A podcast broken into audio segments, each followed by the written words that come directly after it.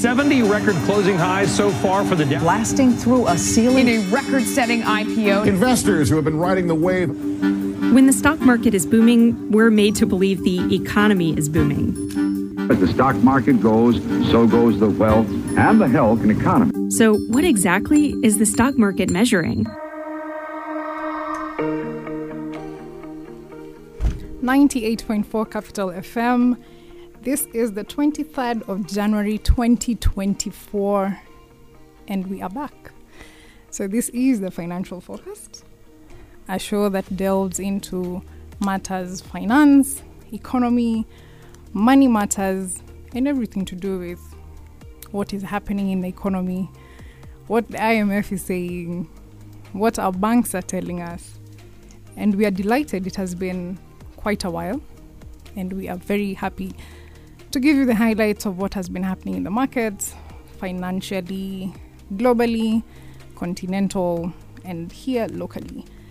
I am Nyambura Ndongo, and I am joined by Ken Gishinga, Chief Economist, Mentoria Economics. Ken, happy 2024. I know it's the 23rd, you're not meant to be saying this. this uh, happy 2024 Ilisha, like the 3rd of January, yeah? But since this is the first episode you're having, and the last time we were together was the 5th of December, it's been a while. How are you? I'm very, very well, uh, Nyambura, and indeed, uh, Happy New Year. It's never too late as long as you're in January. I might as well wish you a Happy New Year. Right. Uh, it's um, obviously it's been close to a month, more It than a month. been, yeah. And um, for me, it's I'm excited to be in this year. I Mhm. think it's going to be a year of great prospects, and I look forward to a very interesting financial forecast. Uh, reloaded. right. You know, it's quite interesting that you say you foresee that it's going to be a very interesting uh, year ahead when I think we've started with the Kenya shilling finally hitting 160. So I don't know. You're going to let us know at the end, of, maybe at the end of the show, what has happened or why why do you forecast that something is in the making, something good is in the making. Anyway, you let us know. It seems that there's something that you do not know. So how was the holiday? I know the holiday was good. It's always a time to refresh, Yeah. um, stretch a bit, True. you know, uh, just also reflect on 2023, hmm which was certainly not an easy year for many Kenyans. It wasn't. So I think a lot of people the opportunity to sit back, take it all in Right. with family Right. and friends. I mean, and open the new year with a fresh new eyes. I think that's it's always a good gift. And I know you always say if you have good health, I mean, You you are know, you're very good. the There's the something day. that cannot even be measured. Good health is Ah. something that is way much more than saying you're okay financially and all that. Did you travel? no, no, no, I was very, very much in within the city. You're in the city. Uh, but it was a good time for me to just rest Uh-huh. Um, and just you know take step away from the economist for once Okay. and just be the human being. you are the mwananchi. the Mwananchi listen. Uh-huh. Also did a lot of listening and Okay. reading Okay. to what people are really uh, saying, Yeah. feeling. So I think it, it, it's it's it's always a wonderful time, and that's why for a lot of companies, January is one of the best times to do the strategy Totally. because people come in refreshed Mhm. and ready to take on the new year with, uh, I guess, with renewed With renewed- vigor. Okay. Uh, for myself, I was working. You know. Wow. I wish I had your work ethic. Ah. you know, if 2023 was hard, eh? you just keep grinding. But um, I think we here at Two Rivers, the mall was absolutely busy. Um, It was beautiful. Uh, the play area at the children's side and outside, there was a lot going on.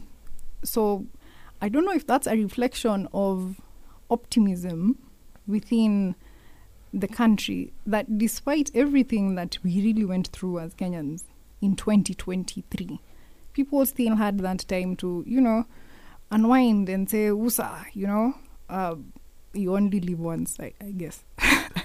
and the, the mall was buzzing, everything was good. Uh, I really, um, what what do you think was the impact for the Kenyan who was going to the supermarket? And I can tell you the prices have also increased like significantly.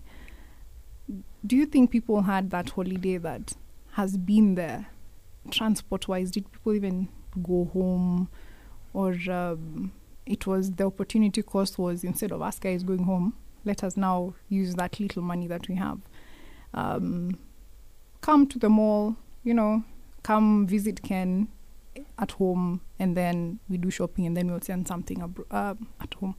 No, I think one of the beautiful thing about Kenyans, Mm-hmm. and I think there was a survey that came out recent, well, not recently, a couple of years ago, Mm-hmm. that said Kenyans are the most optimistic, resilient group, and I think it speaks a lot to uh, our personas Right. as Kenyan that despite the challenges, Uh-huh. uh, both globally and regionally and in the country, Kenyans still remain very optimistic. optimistic. You know, we saw those two surveys that came towards the tail end of last year, Yes.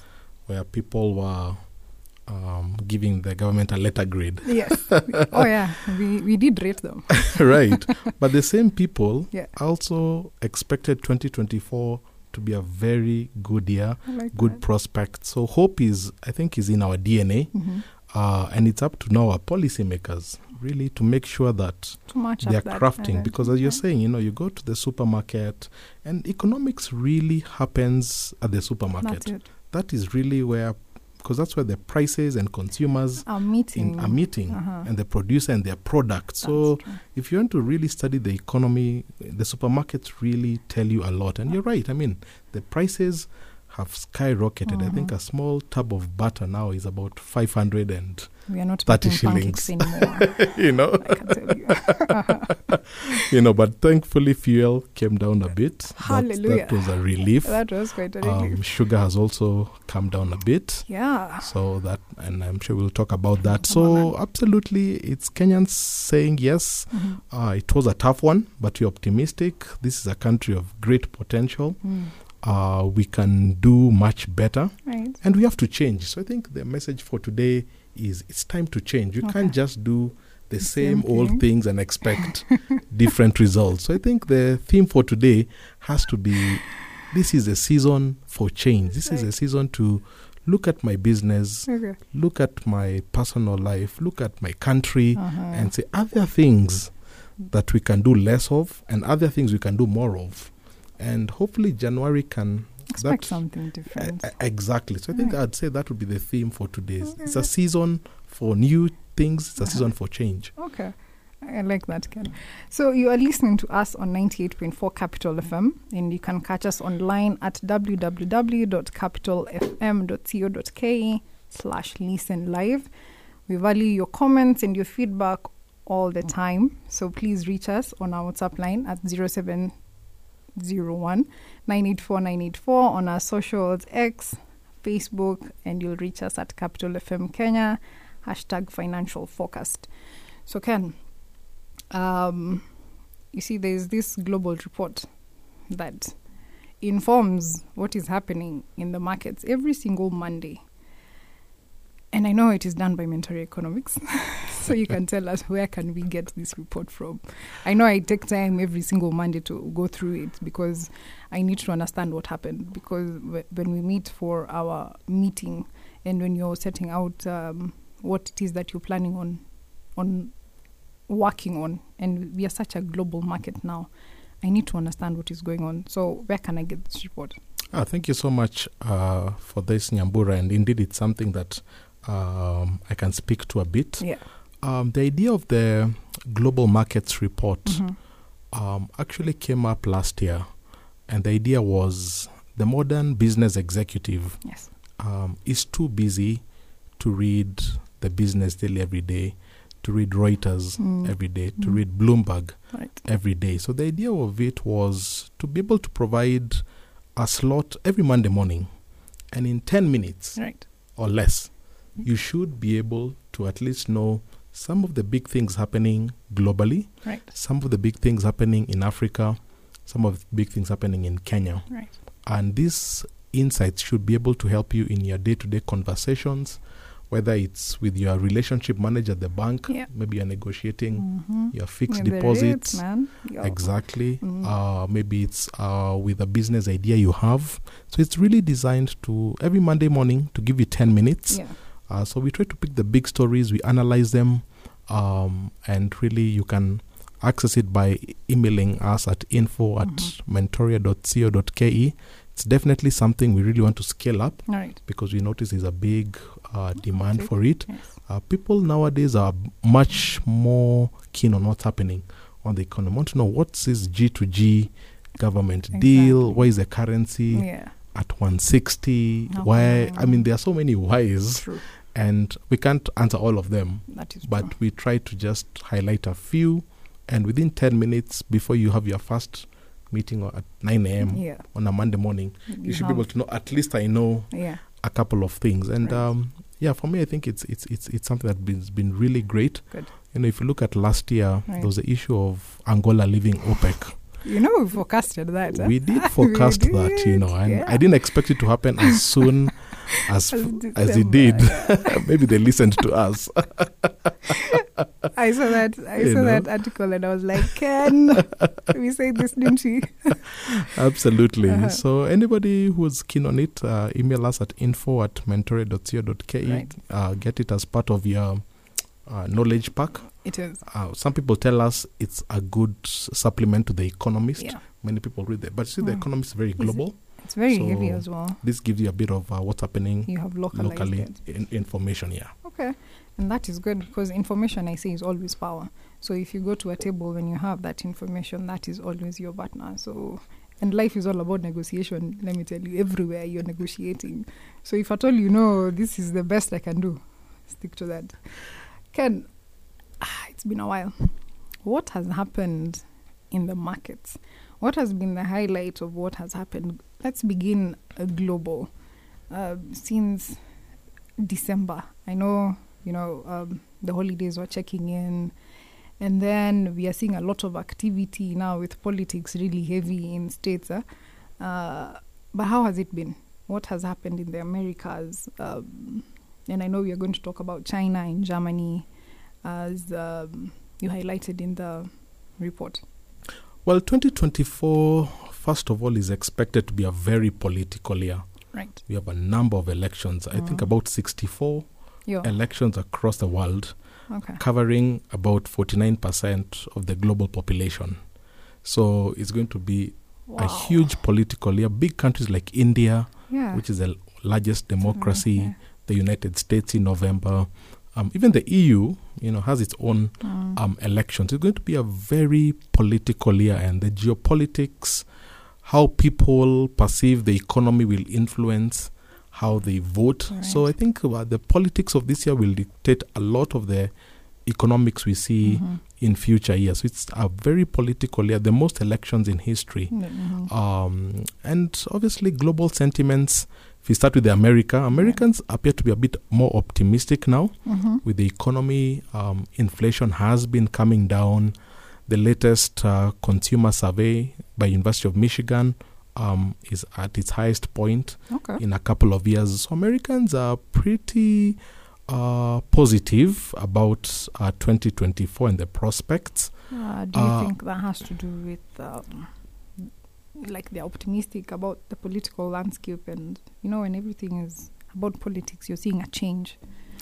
Well, funny enough, it's it has almost nothing to do with the politics. And in fact, I saw an interesting article why Americans are still wary about the politics, but they are they have a good outlook on the economy. I think um, the Trump Biden Well, yeah. affair will be its own will have its own merit. But I think it's more of the fact that inflation is uh, finally being contained. Okay. But most importantly, in the US, which you don't see in many other parts of the world, Mhm. is wages are adjusting uh, with inflation. So, yes, prices are going up, Mhm. but people's uh, salaries and wages are also going up. Up So, the net too effect much, yeah. is people still feel their purchasing power has not been compromised. And that's why many times on this show I've said the big problem we have in Kenya is not really inflation, Right. its wages are not keeping up With inflation. with inflation. We are not um, we are not seeing the kind of adjustments, and that's a deep topic that uh, one day we should go Right. deep and dissect. That said, the second largest economy, China, Mhm. uh, obviously also had a very tough tough time. Yeah. I remember we talked about the property market making the economy on on the verge of collapsing. Yeah. It appears the latest data that it's slightly better, Yeah, it grew by 5.2%. five point two percent exactly, and that the government is st- supplementing what was private sector activity that has gone down. Now the government is supplementing with public sector um, investments. And um, Xi Jinping himself, uh, New Year's Eve, he gave a speech, and for the first time, he admitted that the Chinese economy has not been doing well. Okay. Young people are looking for jobs. You know, Nyambura, there was a time though they even suspended announcing the unemployment rates in China around September, but now they've resumed Right. because I think it was getting It was- a bit too high and Yeah. obviously a bit too political You- yeah. um, at that point. Mhm. And that's China. When you look at uh, Europe, obviously Germany is the powerhouse Yeah. of Europe. You know, we, we spend too much time talking about the UK Yes, here because of our historical Mm. ties. Mhm. But really, Germany is the powerhouse of Europe, and Germany contracted last year. Wow. Uh, and when the biggest economy in Europe contracts, it tells you a lot about a lot the about rest Europe. of Europe. So I'd say America positive, China, Positive. I'd say 50 50, but Europe still looks pessimistic. Okay. But hopefully, once interest rates maybe start coming down, you might see the revival. But definitely, America is what is driving global Driving. growth um, as we speak. Would you would we say there's a correlation between the Russia Ukraine and uh, Europe considering how heavy it's gas that they really get from from Russia? Has that really are we now really getting to see the impact now upon Europe for this war? Oh, that's a very powerful observation. And um, indeed, Europe was so dependent Yeah. on Russian gas. Mhm. And when inflation started creeping up, it was energy prices that were driving it up. Right. So obviously, uh, and, and when the banks decided to sla- to raise interest rates, it was because of that inflation. Yeah. So definitely, people are worried about um, that type of dependence. Obviously, now there's a big push to try and look for other energy sources Right. uh, in America, even here in Africa. There are some African countries have been approached to be able to Oh. supplement European energy. Yes, so I think that dependence has been a source of concern. Right. Uh, but I think right now they appear to be winning themselves off that. But it takes time. I mean, the kind of infrastructure that was put uh, to s- deliver gas from Russia to Europe was state of the art. Okay. That was done over almost a very long long time. Very to long undo time. that is It's gonna take also a very Oh. long time. absolutely. Okay, so which countries in Africa are they looking at? the ones that left OPEC? Possibly Angola. I don't. I don't. But I, I know there are a couple of West African countries. I need to check. But I do Mhm. remember reading a country in West Africa that has been approached Okay. to be able to provide um, some gas. But also, when you talk about the likes of Mozambique, Right. they've had shipments of energy to destinations in Europe that have not been um, identified. Oh. So definitely, you know, there is um, trade happening. And um, yeah, energy drives food and energy are sort of the Always biggest drive. drivers of global um, economics and global Mhm. politics. Yeah. Yeah. Okay. Uh, looking at the markets, so we're looking at the S and P, and it, according to the report that shared by Mentoria Economics, was that the S and P scaled a new all-time high on Friday. So, again, is this part of the optimism that uh, you're talking about that the markets are also responding to? Is that is that it? It is. It is part of it. It's one part of the story. Uh-huh. The other part is expectations that um, interest rates will start coming down. People ask when. I say possibly summertime this year. So already, I think the markets are beginning to price in Okay. the idea that um, interest rates will come down. And one thing that happens when interest rates come down, stock markets always go up because that means cheaper money Yeah. that goes to So buying stocks. Exactly. So I think those are the two issues driving it. Really, um, the inflation, that's becoming a bit more Mhm. manageable. Um, interest rate outlook looking positive, Right.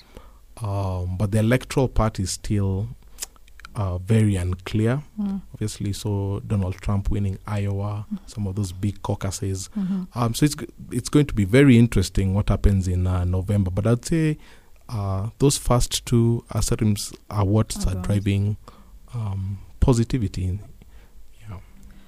Uh, so you've mentioned that it is an expectation, like they're expecting the interest rates, but people are still buying. So is it part of since the wage there's an adjustment, so you still have a little bit more money to actually plug into the market and uh, trade, or it's just speculative? That's one part of it. I think the bigger part has to do with the fact that um, let's take a typical company like Microsoft, Right. for example. The idea that if global interest rates uh, come down, Microsoft should be able to do what it does better. Uh-huh. So that means its valuation. They'll be able to sell more products, they'll be able to build more products and sell more products. And that's typically the thinking uh, that is tied when people look at interest rates. They say when money is cheaper, it means companies can be able to invest more, Okay. to buy more, to hire more people. Yeah. So their valuation goes up. So people start buying with the expectation that the stock price will go up because the company is actually just doing more Mm-hmm. with uh, much uh, much more affordable credit. Okay. So we are going to go into a brief break and we shall be back. 98.4 Capital FM. Good evening, and this is the Financial Forecast, a show that seeks to delve into matters economy, money matters, and finance. Nyambura Ndongo alongside Ken Gishinga, Chief Economist, Mentoria Economics. Now, before the break, we were discussing what has been happening in the global uh, sector. So, coming closer to what has been happening in the major markets in the big five economies in Africa, Ken, um, we have discussed Angola and what we had foreseen is going to happen. so, I think it's a good thing for them. But what do you think are the next steps now for Angola? Did they officially like break? Um, do they already have a market? Uh, also, we see a lot has happened in Tanzania with their interest uh, interest rate bo- uh, based monetary system, and then there's also been news from Ghana. So, I think we can start off with Angola. Did they really break, and um, do they have a market, or like? I'm sure they thought this thing through. I mean, they had seen it coming, and uh, they are saying they're being shortchanged. So, was it a good thing? Is it going to assist the economy? What are your take? What's your take on that? Yeah, there's plenty happening on the African continent Mhm. uh, beyond AFCON. exactly. Um, Angola is a, it's an interesting uh, story. You know, Angola is a Lusophone country, Yeah. one of the few uh, Portuguese-speaking um, countries in Africa. And before I speak about Angola, one of the most common questions that we've been getting right now is Mhm. our outlook on energy prices, right. uh, fuel prices. Mhm. And uh, in a past interview, I said we might see energy prices actually f- falling a bit Okay. uh, because of the non OPEC countries boosting their supply. Mhm. So now that brings in Angola, uh, moving from an OPEC country to a non OPEC Okay. country. You see, Nyambura, in the past, if uh, fuel prices were coming down, uh, the OPEC, uh, which is actually a cartel, Mhm. would tighten supply Yes. of oil. So that would create a floor to prices.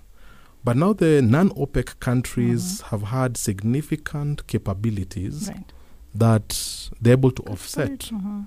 So I think we expect to see increased production from non OPEC countries, Okay.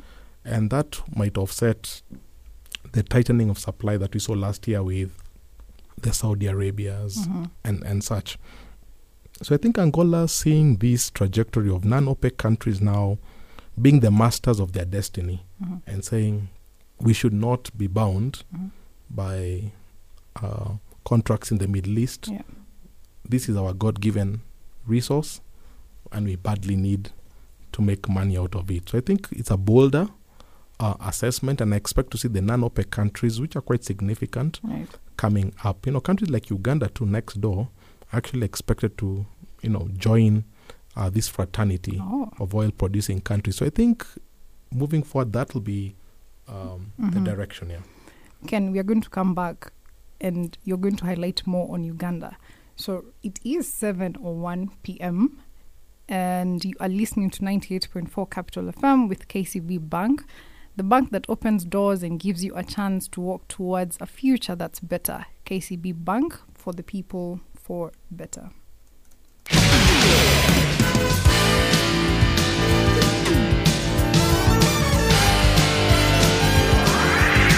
best mix of music, Capital FM.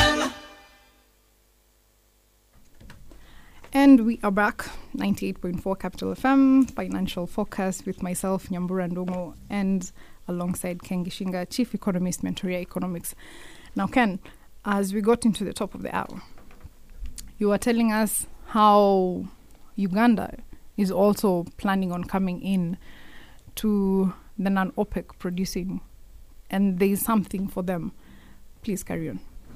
Yeah, you know, people always ask, you know, what does it take to be an oil producing country? I mean, even Kenya had Yeah, significant res- reserves and prospects. What happened? And, and in fact, some of these discoveries were made as far back as the 70s. Oh, What makes a country viable? Yeah. It's not really the reserves, but it's at what price point Mhm. does it become a competitive? At what price point, global price point, Okay. does it become viable? And you'll find most of these countries, even with fuel prices fairly low, they're still profitable. There's some countries where you probably have to have fuel in the triple digits for it to justify um, excavating uh, that oil. But ob- obviously, Uganda has done its math. Mhm. It's possibly going to join. Uh, but yes, now you have this whole new club fraternity of non Non-OPEC OPEC producing producing countries. countries. And I think in the future, they're going to have as much clout as OPEC producing countries. And that's why our outlook, our energy outlook is typically would have said prices will go up because Mm. of tightening effects.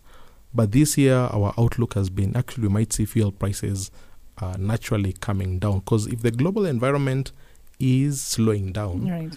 naturally do expect fuel prices prices to come down. But that hasn't been the case in the past. But so I think with with renewed activity from the non OPEC, I think that will truly offset what's what we're seeing. And do you think one of the things that really holds uh, for you to know that you have such a very um, strong natural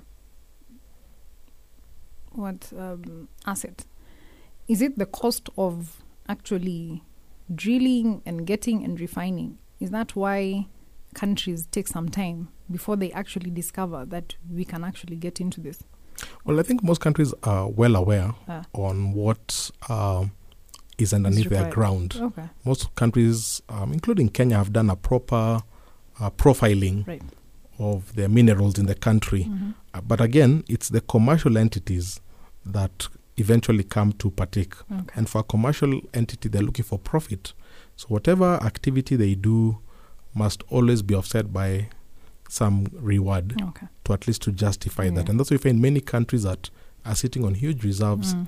uh, don't drill because maybe the mathematics has not quite um, put it as a profit making. You know, people talk about Kenya, and you know, during Mwai Kibaki's uh, tenure, there was that huge excitement Yeah. about Lokichar Yeah. and all that prospects. Um, but yeah, that kind of became a bit cloudy. And, and, and I think it's a conversation that sh- should be brought back because at some point people are even hoping we might renew part of that Yeah. uh, fuel here. But you know they said the thickness of the substance was too heavy. There was quite a bit in there, and hopefully we might have a petroleum engineer one day to come and really break it down. But you know, Uganda have consistently pursued their behind their calendar, Right. but we do expect them at least, if not this year, definitely within the next two years, Okay. um, to join um, that fraternity. I like the way you've not really delved much into what happened in Kenya, and I'm looking at you like I need more information. So maybe I'll get to do a little bit more research, and we can come and discuss it next week uh, on Tuesday, God willing. But in Ghana, you know, every time we talk about Ghana, uh, m- there is a lot of comparison in what is happening right here in Kenya in terms of our debt. And Ghana has reached an agreement with external creditors for debt restructuring. First of all, are the ex- external creditors, is that the IMF? Is that who they call the external? And what really happened uh, to their debt? Well, well, the external creditors, IMF is part of them, but there are many others. The Eurobond, which is a commercial paper Right. that many investors have. And you're absolutely right, Nyambura. When people talk of Ghana, um, they're always asking, will Kenya go Mm-hmm. Are we getting there? In fact, in fact, I think we had a whole podcast We dedicated yeah. to that topic last year. In fact, you know, many people sometimes come and ask us, you know, we are holding these bonds. Yes. Are we gonna go the Uh, Ghana, the Ghana way? it's such a perennial concern, you know, and, and, and, you know, in fact, that has been expanded a bit. People know about Ghana, people know about Argentina, Right? and they know about Greece. So Listen. they always ask which which which of these Which three situations because if you look at the trajectory each of those three countries had to their debt crisis, it was very different. different? It was very different. You know, you know, Tolstoy had that famous quote in his Mhm. book War and Peace that uh, all happy f- families are alike, Yeah. But all unhappy families are unhappy in their own way. So I think when you're all successful, we're all similar. Yeah. But when we go through a crisis, there's either the Greece Yeah. flavor or Argentina. the Argentina flavor or oh, the, And the Ghana flavor. Ghana. It is much closer.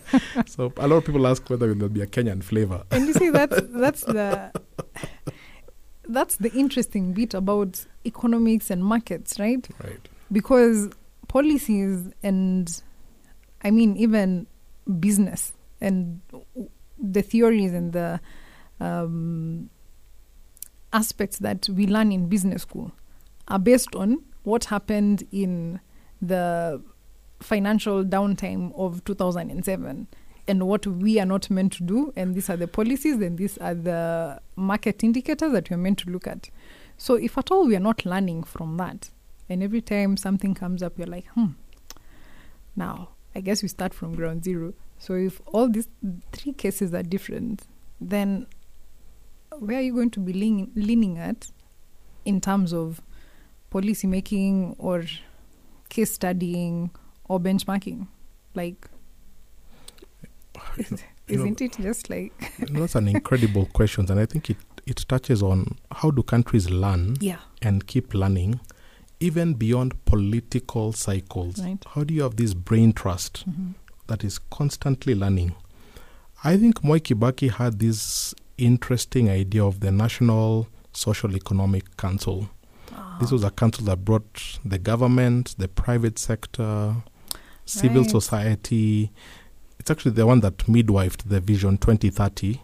And I think the idea behi- behind it was that this would be a permanent brain trust Okay. that would be above even the political cycles and would have institutional memory to say, hey, remember the 90s? this is what happened these are the signs that we are leading to that Absolutely. It's kind of faded in its uh, Mhm. standing. I don't know why. I think it needs to be revived. right But every country, in fact, Egypt uh, last week launched its own version of Right.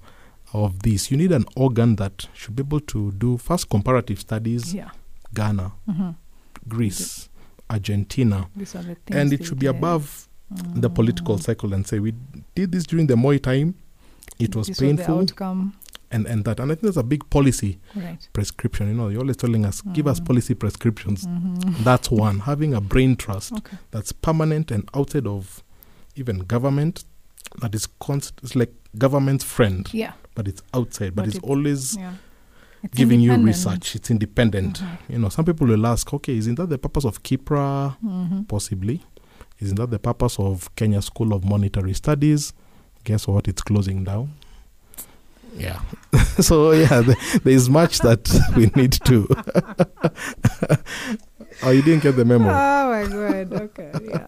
yeah, unfortunately, the good school is closing down, which which is quite sad Kenya School of Monetary Studies. Yeah, I hope you've been there. It's an excellent institution. I mean, you go there, you actually feel like in Europe or in the US. Well, if at all what they are teaching is anything to go by, what should we say about?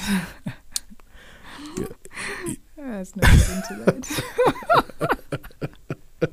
if you cannot apply what it is that you're teaching, I think we'll get to that when we get to the Kenya seg- segment. But right? but indeed, you ask about Ghana. You know, Ghana got there obviously, like many African countries, Mm-hmm. where they invested heavily in obviously infrastructure, Right. invested heavily.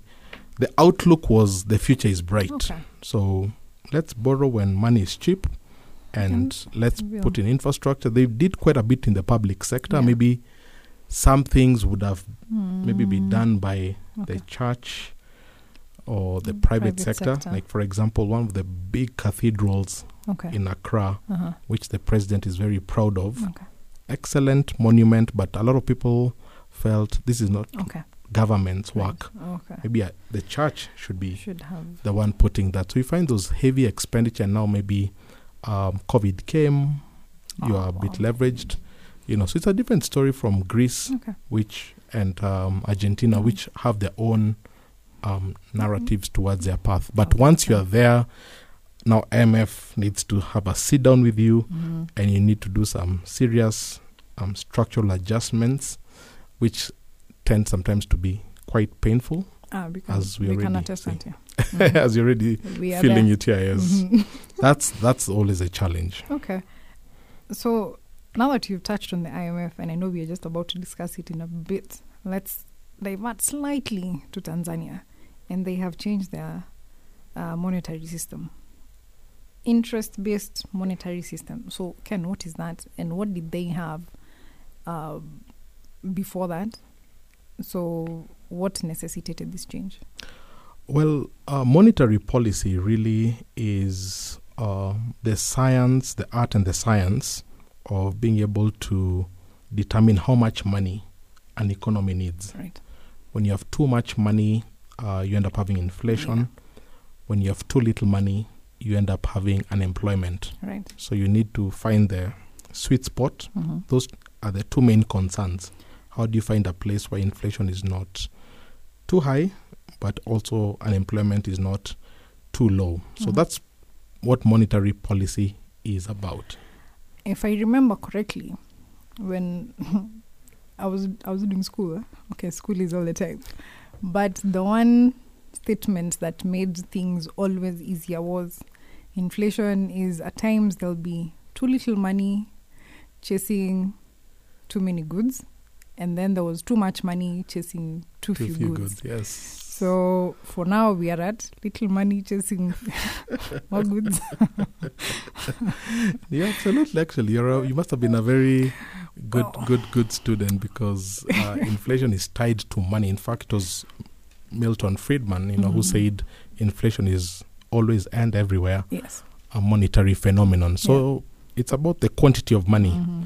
Now, the way many countries determine the quantity is through interest rates. Right. And what we've talked about last year and Mm. part of today is interest rates. When they become too high, Yeah. the amount of money reduces. the People borrow less, Yes. and that affects. So for Tanzania, they've really been looking at the quantity of money Okay. As a quantum. Okay. You know, how do we reduce? How do we increase? And Okay. that's fine. Yeah. I mean, Um, that's what government should do. That's what government should do. Um, I think they want to now borrow from other countries of using interest rates, which is more sensitive towards it's a more sophisticated um, tool um, towards managing the amount of money moving around. So Oh. that's where the world is moving to. So when you have a statement, you say we have increased interest rates or you have decreased. I think they want to join that family of nations Okay. that give that type of um, commentary. But even what they have been doing Mhm. works. Okay. When you be able to uh, re- increase or reduce the amount of money in terms of the quantum, Right. that also works. But I think they want to refine it, especially as the issue of Kenya, Uganda, and Tanzania converging. Okay. I think maybe that's one even of the conditions, maybe Yeah. for them um, to converge. But both of them work. Oh, okay. And there's something called the quantity theory of money, Okay. which really talks about how much money is in a system.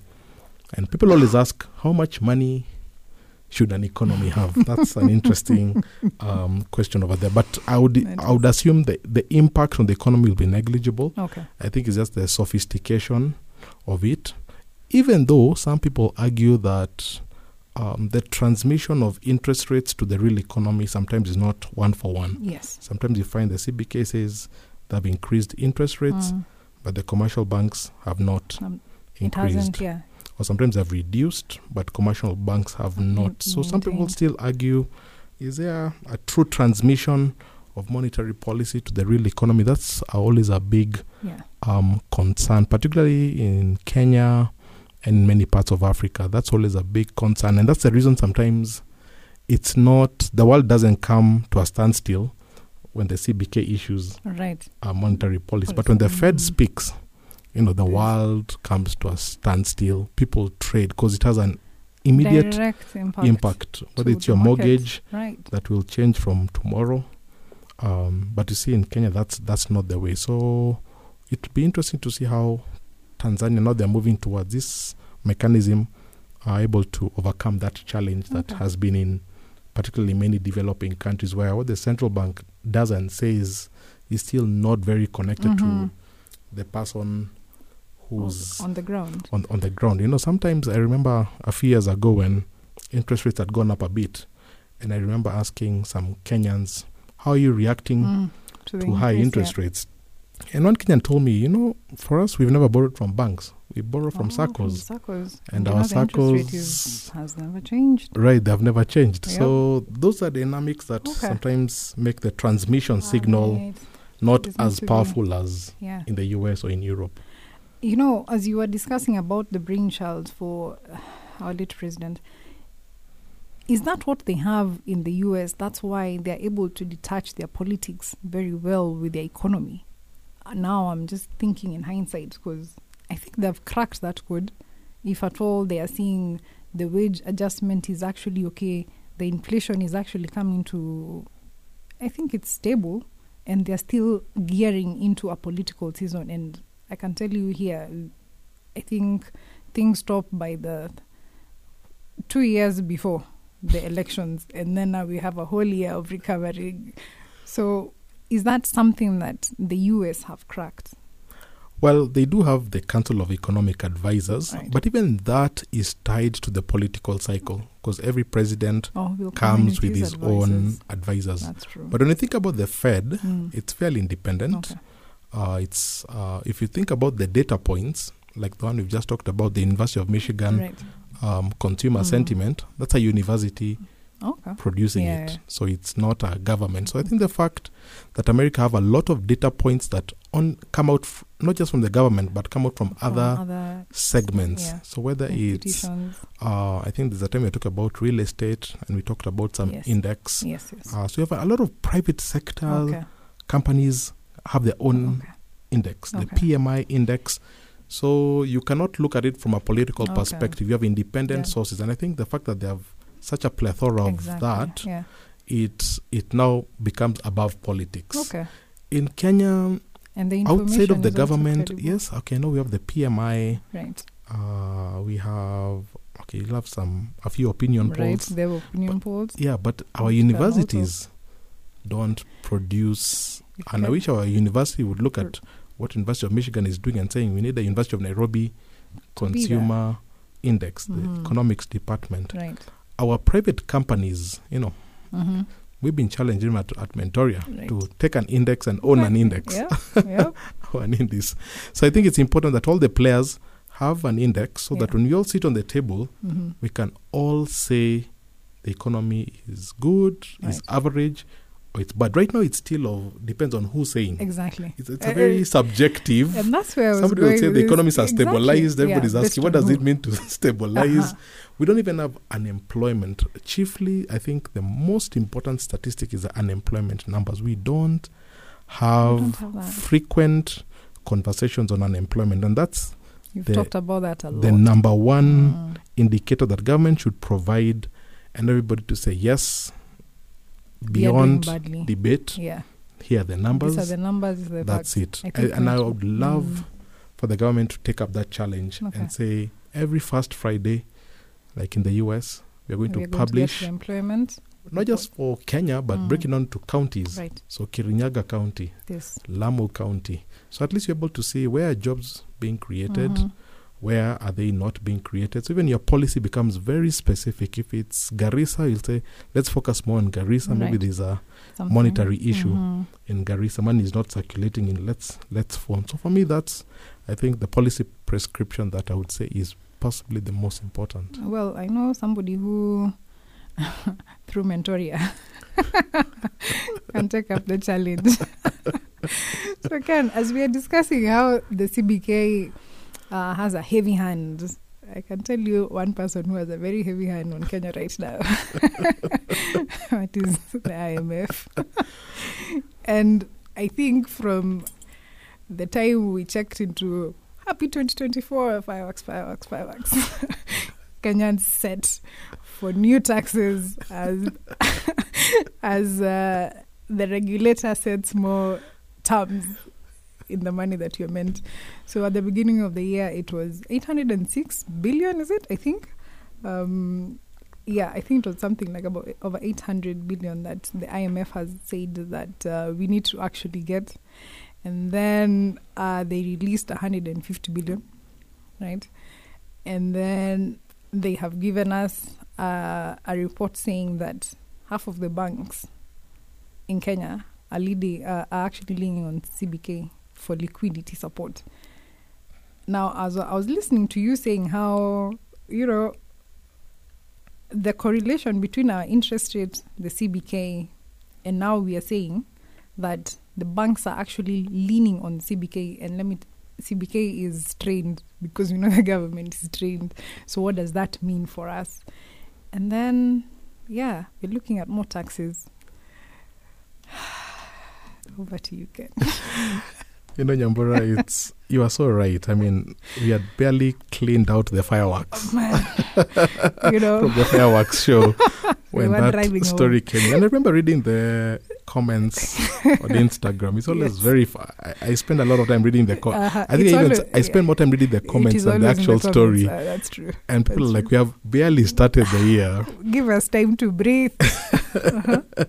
And indeed, uh, you know, that 150 billion landed, Right. and I think Kenyan side, uh, at least the Kenyan officials, uh, breathed a sense of relief. I can tell you. But Mhm. obviously, the new conditions to really accelerate revenue mobilization, that Mhm. 800 billion over the next three years, right, that means you have three fiscal years and of high taxes. of high And targets.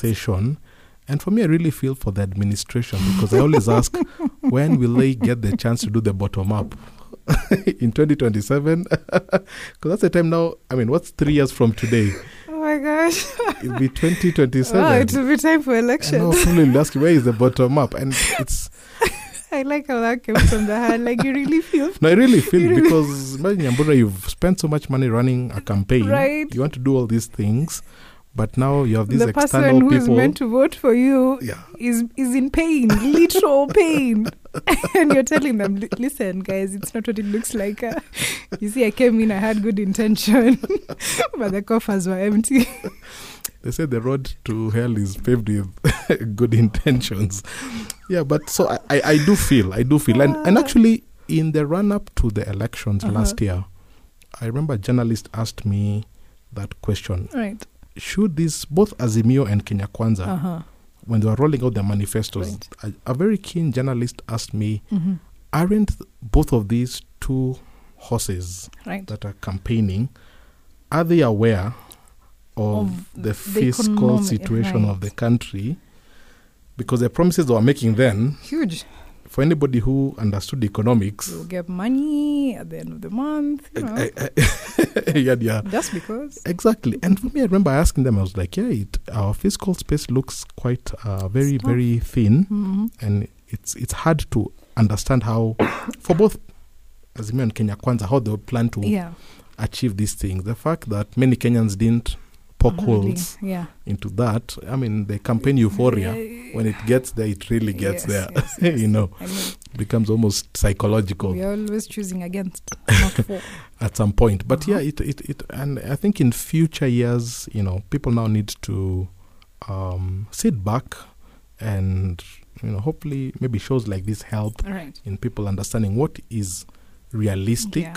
and what's not realistic so that even when the politician comes in and adds their political Mhm. flair you're able to be You like okay that's That sounds campaign. good. Yeah, it sounds good, but right and and and uh, and, and, a I and I think that's that's that's that's the key thing so it's it, it's it's it's it's a concern and, and I like what you've said about the CBK Yeah.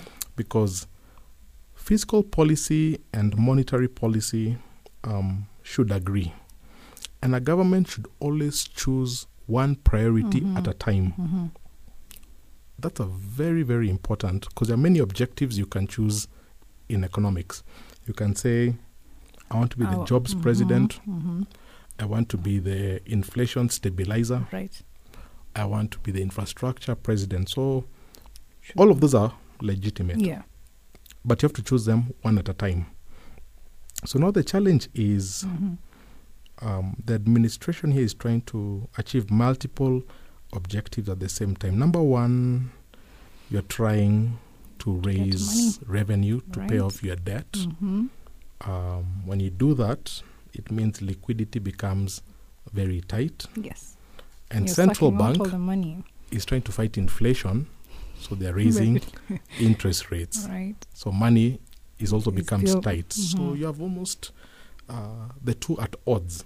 And one of one, you know, they, they say people choose your struggle, Eh, Pick a struggle. pick a struggle, Uh-huh. and that's what they did in the U.S. They said inflation is our struggle. Let's focus is one that we're on focus inflation. Mhm. But the challenge you have in Kenya is you're trying to control inflation, so you hike interest rates and make things tighter, but you're also trying to collect revenue So you're increasing. and increasing revenue. So you end up in a double whammy. literally, you're Actually. sucking out all the money from the economy. And now banks have to now support, get money from. You know, banks love to borrow from each other Right. through the interbank market. Mhm. Banks rarely like to go to the CBK. CBK. So when you say half the banking sector is going to the regulator, this is what they call the lender of last Yeah, resort. that- yeah. Basically, all other Avenues are, are also dried up. dried up. The Yes. bonds you can't sell any of your bonds because interest rates are so high. You know, the price of a bond is inversely Right. correlated to Yeah. the interest rate. So nobody can buy a bond. You have all these Mm. bonds. If you sell it, you book a loss. Yeah. So it's it's it's it's it's it's it's, it's a tough time. But I think it goes back to that point of you have to pick a struggle Pick a struggle. and say either it's IMF or it's inflation. we, we can't do both. we need to focus on one and achieve that. Uh, yeah, I, I, I totally feel because I also cannot see. You can also not reduce the taxes because, okay, you'll have to look for other avenues of collecting tax other than the already overtaxed Kenyans. We saw that uh, KRA already have not met the the targets that they had set out for. Um, our governor Ndung'u also was a bit apprehensive, like we are foreseeing the way things are going, we are foreseeing that we are not going to get that money that we looked out for. So, Ken, what other avenues? Oh, well, for me, I don't think, and a lot of people say it's about increasing the taxes. Mm, For me, it's actually reconfiguring right. the taxes. Some people will end, end up paying more, Mm, and yeah. others will end up paying less. Yeah. So for me, it's the reconfiguration that's needed. What you have right now, it's we are very heavy on consumption Yeah. taxes, and what consumption taxes do is uh, people stop Right. consuming. If it's fuel, True. we see when VAT on fuel went up, true. fuel consumption went down. So we need to make sure our tax policy is aligned with production and capacity to produce. So people who have a great capacity to produce need to pay their fair share. Right. So for me, it's not really about increasing taxation, but reconfiguring it to production. So the Right. people who have been endowed with the factors of production, Mhm. They also need to have the responsibility of carrying a big part. Right. Uh, and the people who have minimal capacity to produce, Yeah. it needs to be, and that's what you call a progressive, a progressive tax system where, you know, to whom much is given, much is expected. Yeah, yeah. You're meant to give us an outlook. Now that this is the first show that we are having for Financial Forecast. But before we get to that, I see our time is actually up. and I'm seeing David Sayega here. But the conversation is absolutely so interesting. The sugar prices, as you had said, are um, are increasing or they're reducing. Sorry, we are expecting that the sugar prices are reducing, but our imports are also increasing, right? And we can see uh, with the dollar, there there are companies that are actually going to be making money. So this is like a double-edged sword. For me, I get my sugar at a much cheaper price, but we are importing. We are importing Ken. We are meant to be growing our agricultural sector, which is the biggest that adds to our economy, which is hurting, which the government needs money. I don't know. It's like it's like the snake that is ta- chasing its tail. Where which struggle have we picked there? Have you ever tried laughing and crying at the same time? I think they it's need a word for that. It's, it's really baffling. I mean, that's also a factor of production. No, absolutely. You know, sugar, it, yes, it's come down five shillings, but it's because of importation, you know, uh, flooding this market. And, you know, the, right now the weather conditions have been so prime for local Right. plantation, local primes. And I think the big thing we've always discussed about in this show is the capacity of this country to produce. You know, why is it we are not producing as much? And why is it um, the prices in the market are not reflecting our ability to um, to, to, to, to, to, to, to, to produce? Mm-hmm. So when I look at sugar, when I look at the agriculture sector, the agriculture stocks, we saw Limuru tea, Yeah, um, what was down it gave a profit warning, a profit warning. but at the same time, the value of tea that was sold in the first uh, 11 months of 20 was it surpassed the country's total earnings. So I'm like, okay, these two reports are giving something different. conflicting. eh, I mean, last year tea did extremely well It did. globally. Uh-huh. Um, even if you look at the just the, the land, the- Right. the, land in Limuru, Exactly. that also appreciates. yeah, It, it means even if you do nothing, the I land mean, just the land appreciates. by itself. and that's the beauty about agriculture stocks. Uh, whatever you do above, as long as the land is appreciating, so it, it's it's an interesting dynamic. But I think I think one of my focuses for this year will be the agriculture Okay. sector. We need to get that sector right. Its Okay. production is low. Imports have really um, uh, made local production very difficult. Mhm. And um, for me, I think that will be if there's a big theme this year. I think will be very very much on agriculture and agriculture stocks. I think that's counterproductive if you ask me, but Ken, give us the global prospect. Uh, global prospects, um, obviously, we said at the beginning, geopolitics will Mhm. be huge. We'll be looking at a lot of elections. Uh, then the big Israel Hamas, Right. what is that that those does to fuel? Mhm. Uh, Russia Ukraine, what that does to prices of grain. Uh, but in Africa, particularly in Kenya, um, obviously the Eurobond in June, a lot of people are looking at that and their government's ability to service it. And the government has demonstrated its willingness Okay. uh, to and capacity to be able to service it. Another thing is the outlook on the shilling. People always ask, when will this slide Yeah. end? My expectation is possibly towards uh, June, July this year Okay. when you see global interest rates Mm. coming down. Right. So I expect to see still a bit of movement, not as much as last year, Right. but I expect uh, as we move to a new equilibrium, a bit. You know, today I think I exchanged dollars for 165. You know, it was quite quite significant. So it's it's it it, it tells you people because a lot of we're importers, we're net Yes. importers.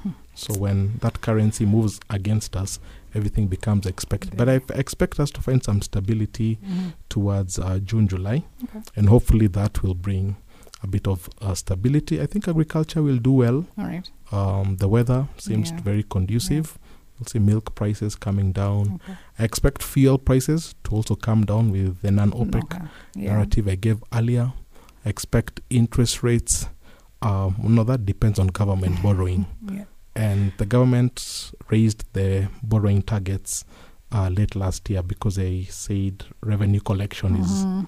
is not where it needs to be. So I think we might see interest rates um, going up, Mhm. uh, but inflation going down, which is a strange situation because they tend to move in similar Similar directions. You might find inflation coming down, but still because of heavy borrowing, Right.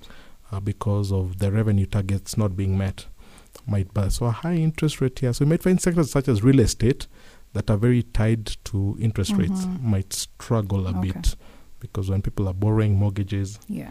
The interest rate counts a bit. So we might find sectors, but I expect agriculture to be a, a good sector. Okay. I feel real estate might struggle a Okay. bit, um, but I do feel um, things such as trade might come through. Okay. Yeah. Then I think we know where we're putting our money at. right.